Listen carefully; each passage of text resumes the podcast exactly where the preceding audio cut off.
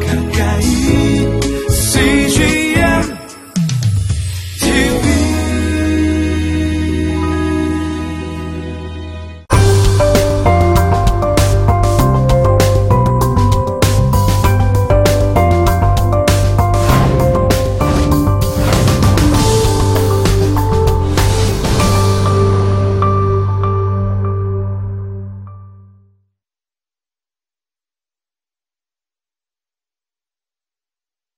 바울은 아, 하나님의 이름을 전하는 전도자로 어, 부름을 받은 겁니다.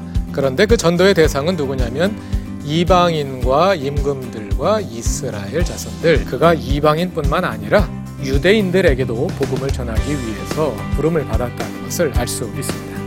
아, 예루살렘 교회는 예수를 믿는 사람들도 할례를 받고 율법을 지켜야 한다고 믿었습니다. 안디옥 교회를 중심으로 한 이방인들 에게는 요구하지 않은 거예요. 이방인들은 할례 안 받고 율법 안 지켜도 좋다. 예수를 믿는 그 믿음만으로 예, 그리스도인의 자격이 있다. 예, 예수를 믿는 그 믿음답게 살면 예, 꼭 율법에 구애받지 않아도 된다 하고 인정을 한 겁니다. 바울은 유대인과 이방인에게 보냄을 받아서 유대인에게는 유대인에 맞는 방법으로 또 이방인에게는 이방인에게 맞는 방법으로 복음을 전한 것을 보았는데요. 또 우리도 우리 나름대로 직업에 따라 또 삶의 자리에 따라 하나님께서 우리에게 맡겨주신 그 사람에게 어떻게 전도하는 것이 가장 적절한 방법일까 하는 문제를 우리가 함께 고민해 보면 좋겠습니다.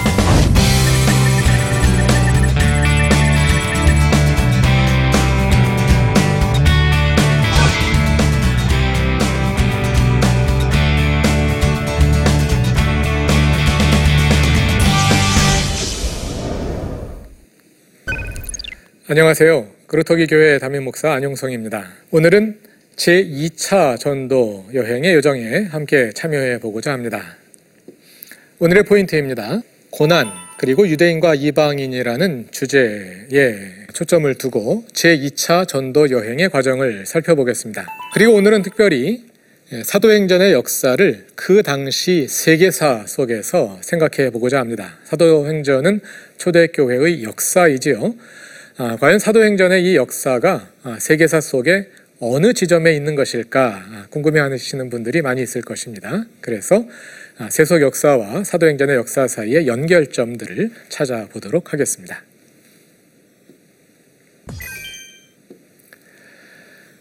제2차 전도 여행은 사도행전 15장 36절부터 기록되어 있습니다. 며칠 후에 바울이 바나바더러 말하되 우리가 주의 말씀을 전한 각 성으로 다시 가서 형제들이 어떠한가 방문하자 하고 한 번 찾아갔던 교회는 반드시 다시 찾아갑니다. 아, 새로운 사역지를 개발하는 것보다도 제 1차 전도 여행에서 세운 교회들을 다시 한번 찾아가서 아, 그 교회들을 양육하고 세워주고 하는 거기에 1차적인 목표가 있었습니다. 제1차 전도 여행의 지도를 다시 한번 살펴보시죠. 제1차 전도 여행 선교지는 크게 나누자면 키프로스 섬과 아, 터키의 남부 지역이라고 말할 수가 있겠습니다. 아, 우리가 보통 이 지역을 가리켜서 동남부 지역이라고 부르기도 하는데요. 예, 오늘날 터키 지도를 보면 터키가 여기가 이제 절반 정도 있고 이 반에도 그 반 이상 한 이 정도 예, 이렇게 크게 터키가 이어져 있거든요. 그래서 여기를 동남부라고 부르긴 좀 어려워요. 예, 중남부라고 불러야 되지 않을까 싶긴 한데요. 어쨌든 그 터키의 남부 일부 지역을 1차 전도 여행 때 살펴보았던 거죠. 아, 안디옥을 출발해서 키프로스 섬에 먼저 들렀고요. 키프로스 섬에서 다시 배를 타고 예, 버가항에 도착해서 이제 터키 남부 지역에 전도 활동을 벌였는데요.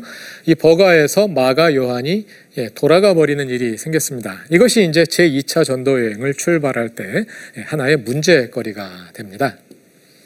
바로 바나바와 바울이 결별하게 되는 계기가 되는 겁니다. 아, 그 일로 인해서 어, 그래도 바나바는 음, 한번 실수할 수 있으니까 예, 용서하고 데려가 주자 뭐 그런 입장이었던 것 같고요. 예, 바울은 안 된다 하는 입장이었던 것 같습니다. 두 사람 사이에 예, 심한 다툼이 일어나서 결국은 갈라서게 됩니다.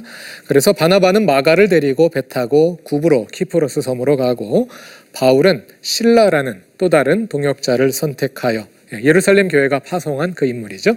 예, 형제들에게 예, 주의 은혜의 부탁함을 받고 떠나 수리아와 길리기아로 다니며 교회들을 경고하게 했다.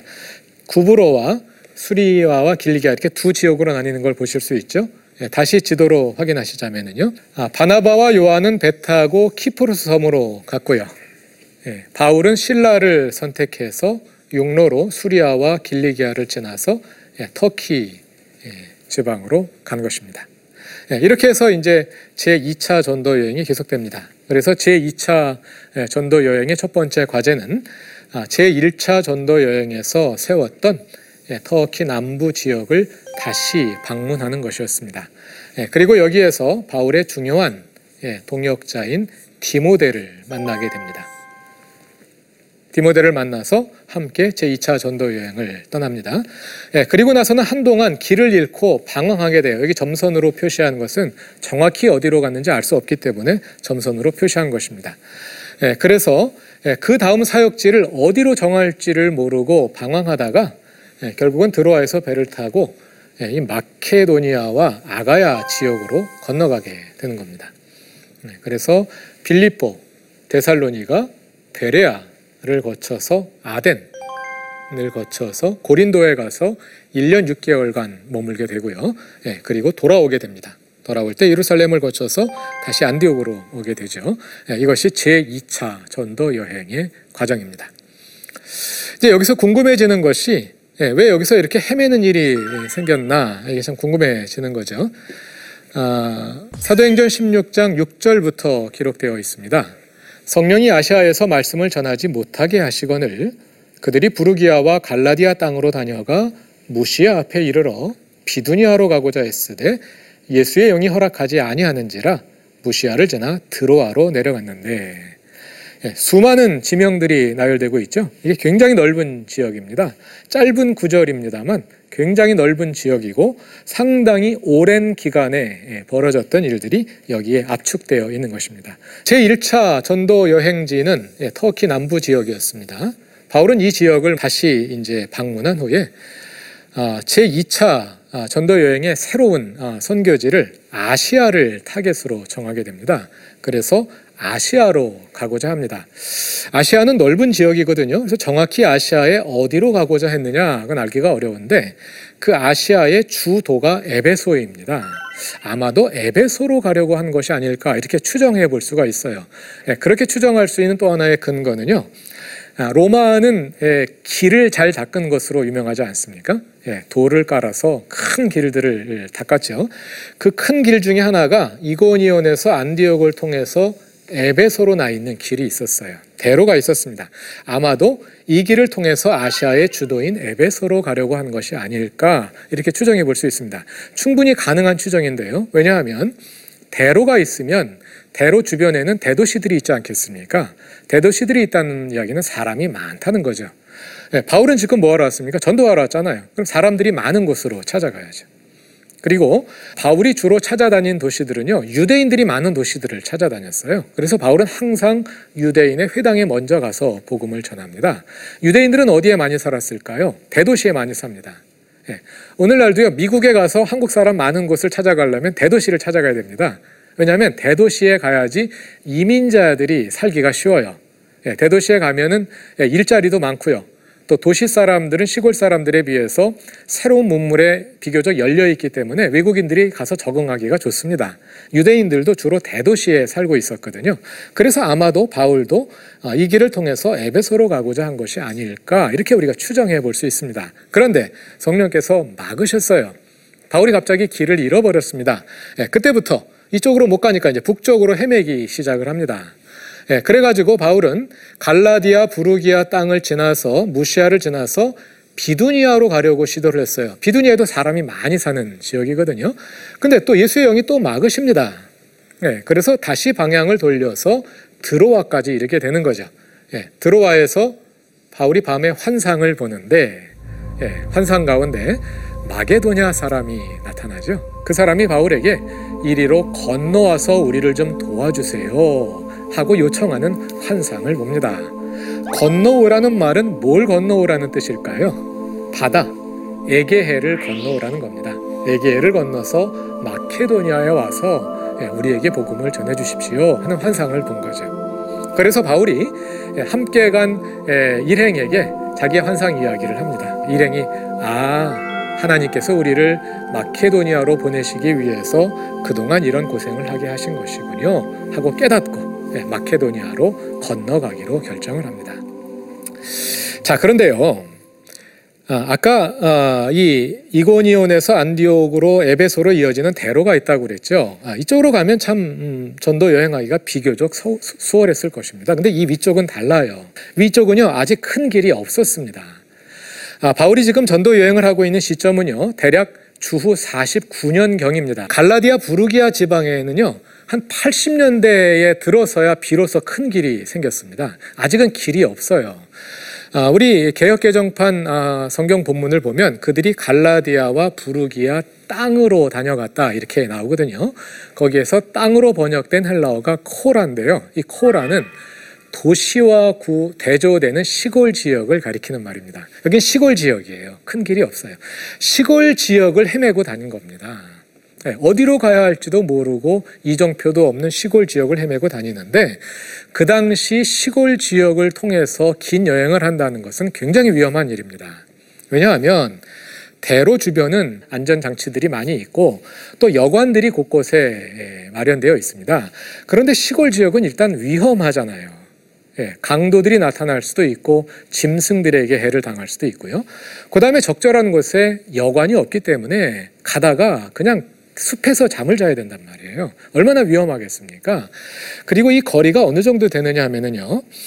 이 안디옥을 기점으로 생각했을 때 안디옥에서 드로아까지 거리가 대략 서울에서 부산 거리와 맞먹습니다. 그런데 부산에서 서울을 가는데 그냥 직선거리로 간 것이 아니라 저기 강릉으로 갔다가 대전으로 해서 광주로 내려갔다가 다시 뭐 저기 충북 옥천으로 갔다가 헤매다가 다시 서울로 가는 큰 길로 가는 것이 아니라 시골길을 헤매면서 한반도를 다 뒤집고 다니면서 부산에서 서울로 가는 것과 같은 거예요.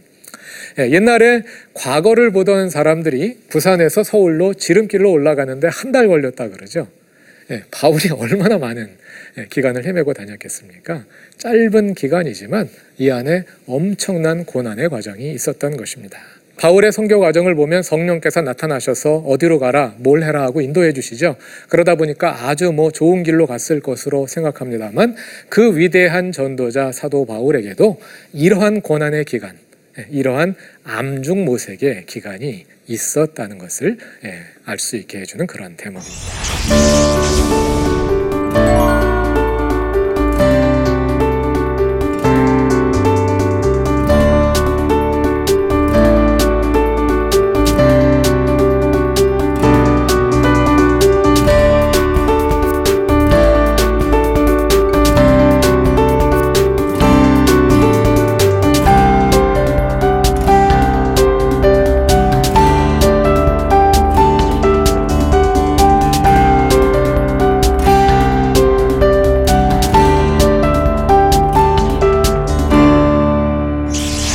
자 그런 과정을 거쳐서 아, 이 전도 일행은 이제 에, 드로아에서 배를 타고 빌립보로 건너가게 됩니다.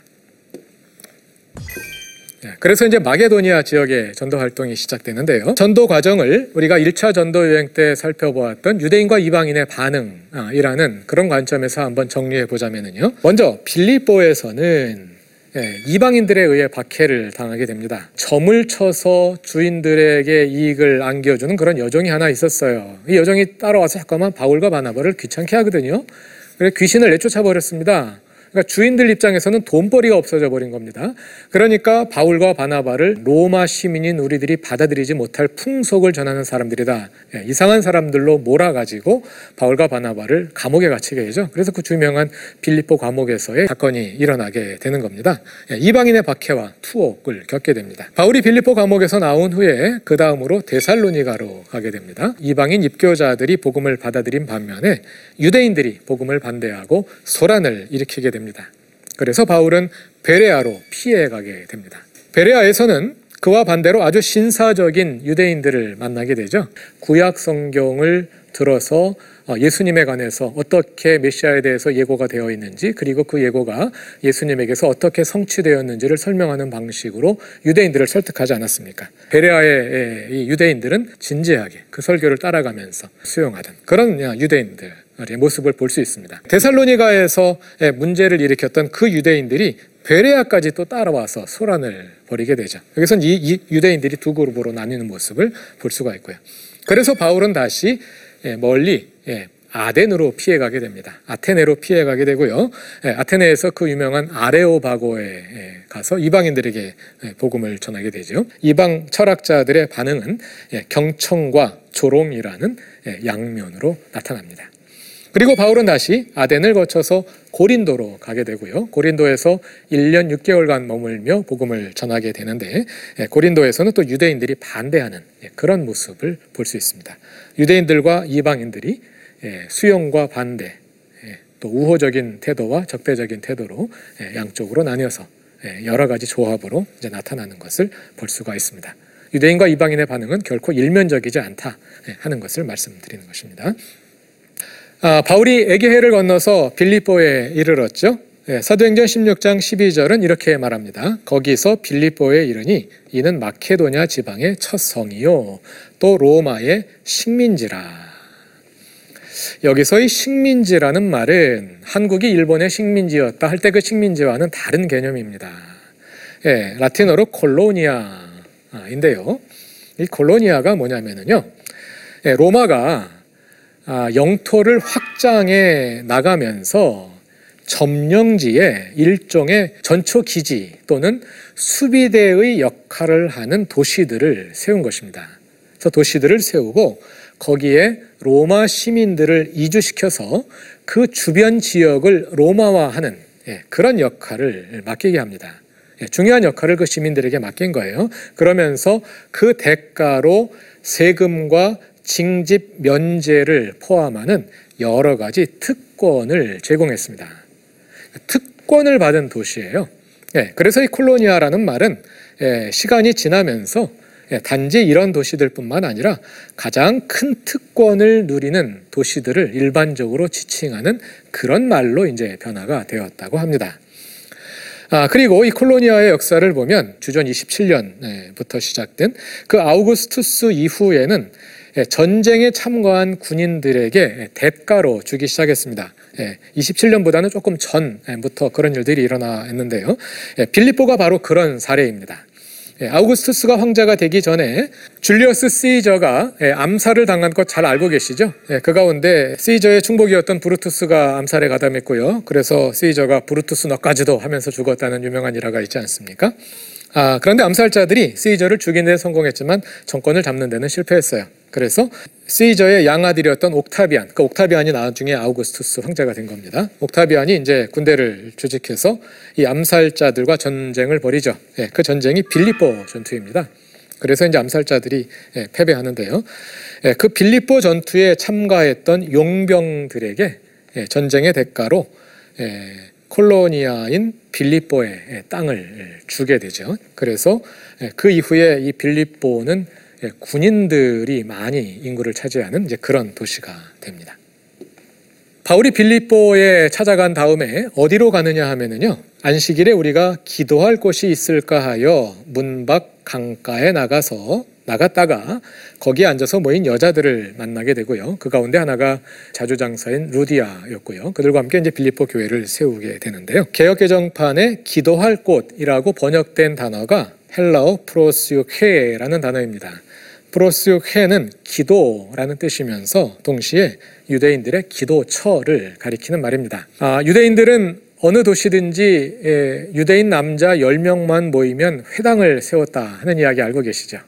그러니까 유대인들은 어느 지역에 가든지 어느 정도 인구가 되면 거기에 회당을 세웠습니다. 예, 그런데 회당을 세우기 전 아직 유대인 인구가 충분하지 않을 때는 예, 기도처를 만들었습니다. 그러니까 일종의 미조직 회당이라고 말할 수가 있겠어요. 그러니까 빌립보에는 아직 유대인들 인구가 충분하지 않았던 것 같아요. 그래서 회당은 없고 기도처가 있었던 것입니다. 그래서 기도처가 어디 있나 하고 찾아 나섰다는 것입니다. 그런데 재미있게도요. 유대인들은 회당을 세울 때는요. 항상 물가에 세운다고 합니다. 강가나 바닷가 아니면 물이 없으면 우물을 파고 회당을 세웠다고 해요. 아마도 정결례로 해서 그런 것이 아닐까 하고 추정이 됩니다만 여기도 보면 이 기도처가 문밖 강가에 있었다는 것을 알 수가 있죠. 네, 그 당시 유대인들의 역사를 볼 수 있게 해주는 한 중요한 대목입니다. 바울은 아, 어느 도시를 가든지 먼저 회당을 찾아갔습니다. 예, 그것이 예, 사도행전 17장에 명시되어 있습니다. 예, 1절부터 3절을 보면 그들이 암비볼리와 아볼로니아로 다녀가 데살로니가에 이르니 거기 유대인의 회당이 있는지라 바울이 자기의 관, 관례대로 자기의 습관대로 회당에 들어갔다. 예, 어느 도시에 가든지 바울은 회당을 먼저 찾아가는 예, 그런 일종의 습관 또는 일종의 룰이 예, 있었던 거죠. 예. 아, 실제로 어, 계속해서 전도 여행의 과정을 찾아보면은요, 예, 1차 전도 여행으로 돌아가 보면은요, 예, 그들이 비시디아 안디옥에 갔을 때 가장 먼저 안식일에 회당에 예, 들어가는 것을 볼 수가 있고요. 또 그 다음 도시인 이고니온을 찾아갔을 때도 유대 사람의 회당에 들어가서 복음을 전한 것을 볼 수 있습니다. 또 우리가 조금 전에 확인한 빌립보, 예, 빌립보처럼 회당이 없는 곳에는 예, 기도처를 찾아가는 것이죠. 또 데살로니가에서도 회당을 찾아갔고요. 또 데살로니가를 지나서 예, 베레아와 아덴을 지나서 고린도에 간 장면에도 보면은요. 고린도 회당에서 예, 토론을 벌이고 예, 복음을 전하는 것을 볼 수 있습니다. 또 바울과 관련해서 이 바울의 역사를 세계사에 위치시키는 데 있어서 예, 몇 가지 중요한 아, 그 포인트들이 있는데요. 그 가운데 하나가 클라우디우스의 칙령입니다. 사도행전 18장 1절과 2절을 보면은요. 예, 그, 그 후에 바울이 아덴을 떠나 고린도에 이르러 아굴라라 하는 본도에서 난 유대인 한 사람을 만나니 클라우디오가 모든 유대인을 명하여 로마에서 떠나라 한 거로 원래 로마에 살고 있었다는 거죠. 예. 이 클라우디오라가 떠나라 한 거로 그 안에 브리스길라와 함께 이달리아로부터 새로 온지라. 예, 여기서 이달리아는 로마를 말하는 거겠죠. 요 역사 속에 이제 배경이 된 것이 예, 클라우디오가 유대인들을 쫓아낸 거예요. 이게 이제 클라우디우스의 칙령이라고 예, 부르는데요. 로마 역사가 수에토니우스가 쓴 예, 클라우디우스의 생애라는 역사책을 보면은요, 25장 3절에 예, 이런 내용이 기록되어 있습니다. 로마에 거주하는 유대인들 사이에서 소란이 일어났습니다. 그 소란의 이슈가 크레스투스와 관련된 소란이 일어났다는 거예요. 예, 유대인들끼리 크레스투스를 놓고 싸움이 일어난 겁니다. 그러니까 아 이거 시끄러워서 안 되겠다. 유대인들 다 쫓아내버려. 그래가지고 예, 유대인들을 쫓아내는 칙령을 클라우디우스 황제가 발표한 거예요.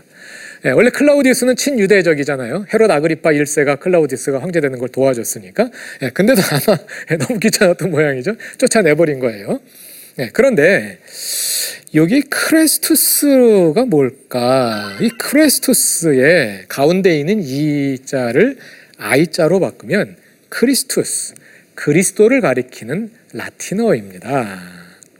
서양 언어에서 이의 발음과 아이의 발음은 큰 차이가 없거든요. 아마도 유대인들이 크리스투스, 그리스도를 놓고 소란이 일어났던 것이 아닐까. 말하자면 그리스도인 유대인들과 비그리스도인 유대인들 사이에서 싸움이 일어난 거죠.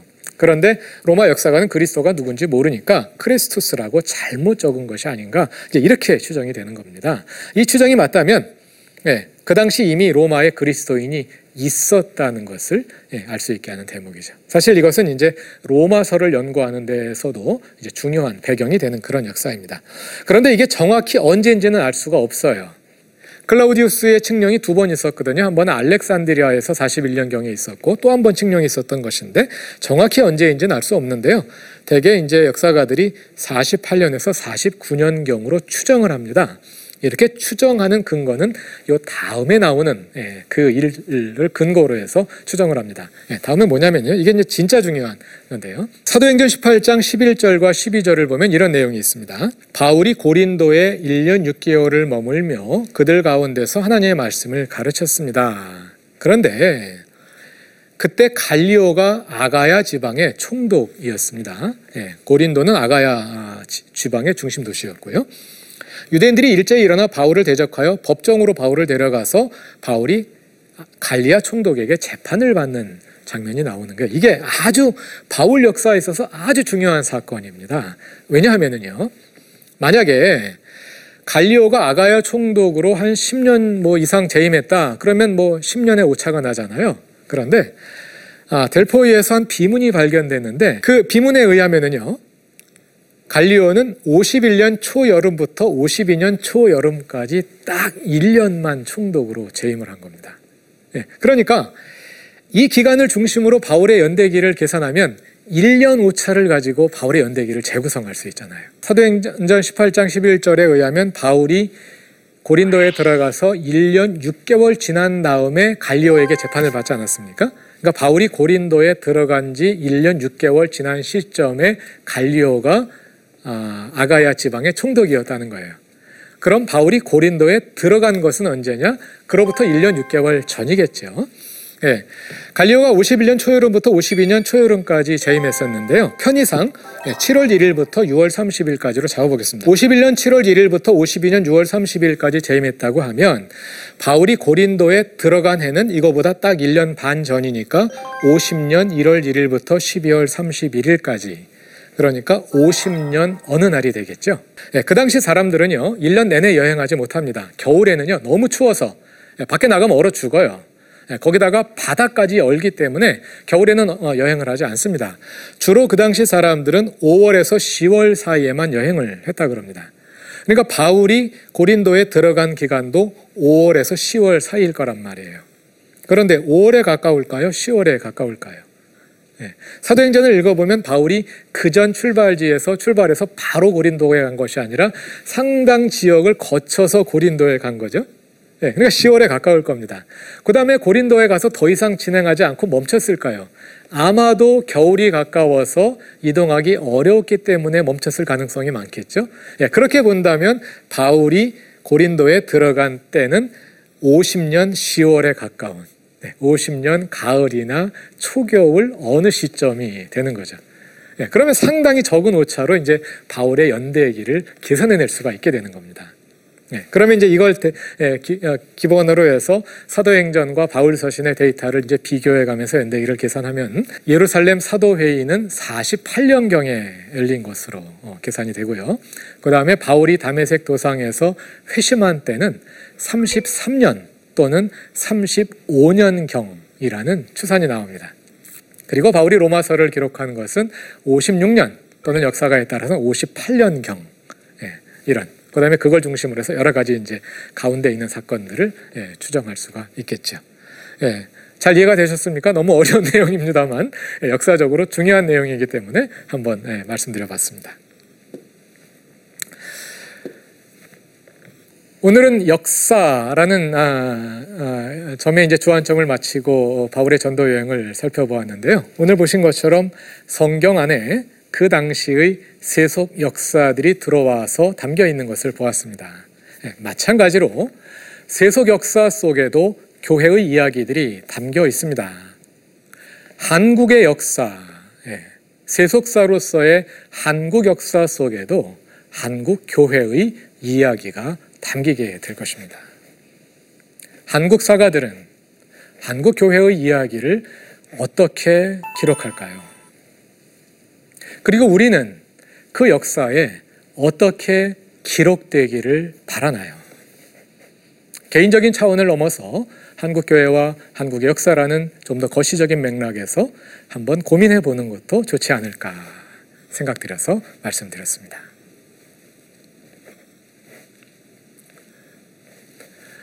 다음 시간에는 예, 바울의 제 3차 전도 여행과 아, 밀라도의 고별 설교를 중심으로 바울의 십자가 제자도에 관해서 생각해 보도록 하겠습니다.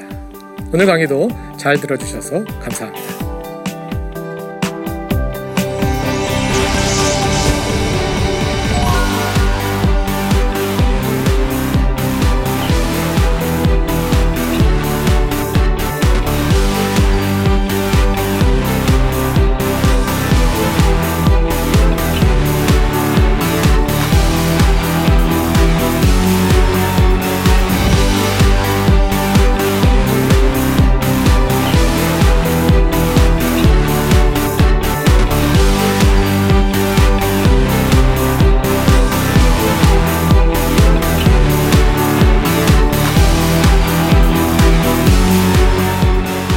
프로그램은 시청자 여러분의 소중한 후원으로 제작됩니다.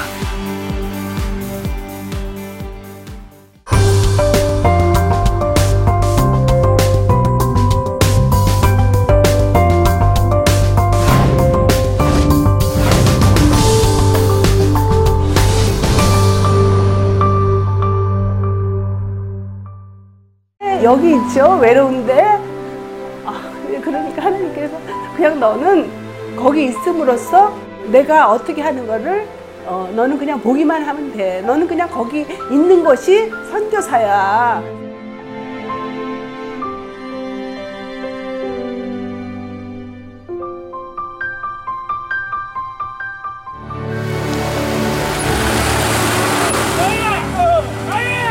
육개월을 그냥 손꼽아 기다리면서 이 산골까지 올까 했는데 드림 컴츄르다. 네, 정말 좋았어요.